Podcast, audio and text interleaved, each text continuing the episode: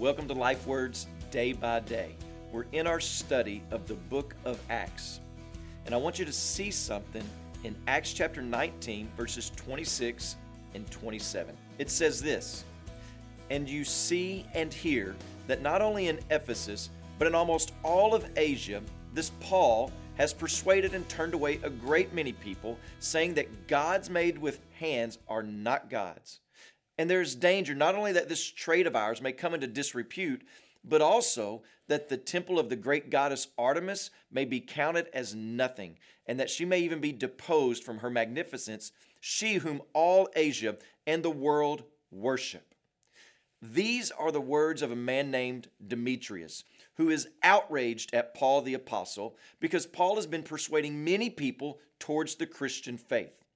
It appears that maybe even Demetrius himself has heard Paul preach because he relays a pretty clear gospel message.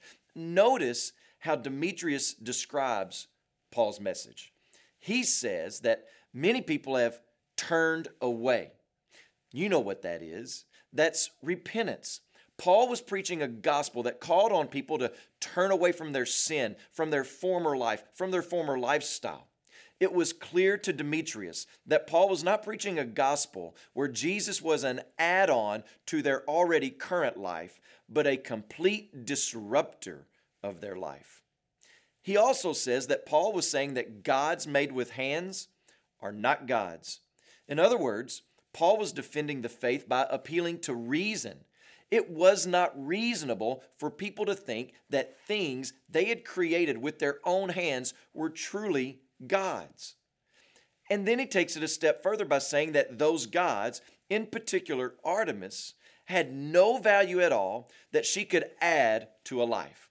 She should be counted as nothing and worthy of no magnificence at all, no matter, no matter how many people worshipped her.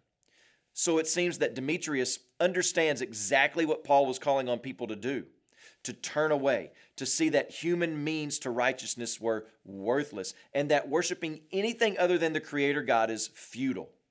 Demetrius understood Paul's message. He just wasn't willing to give up his way of making money.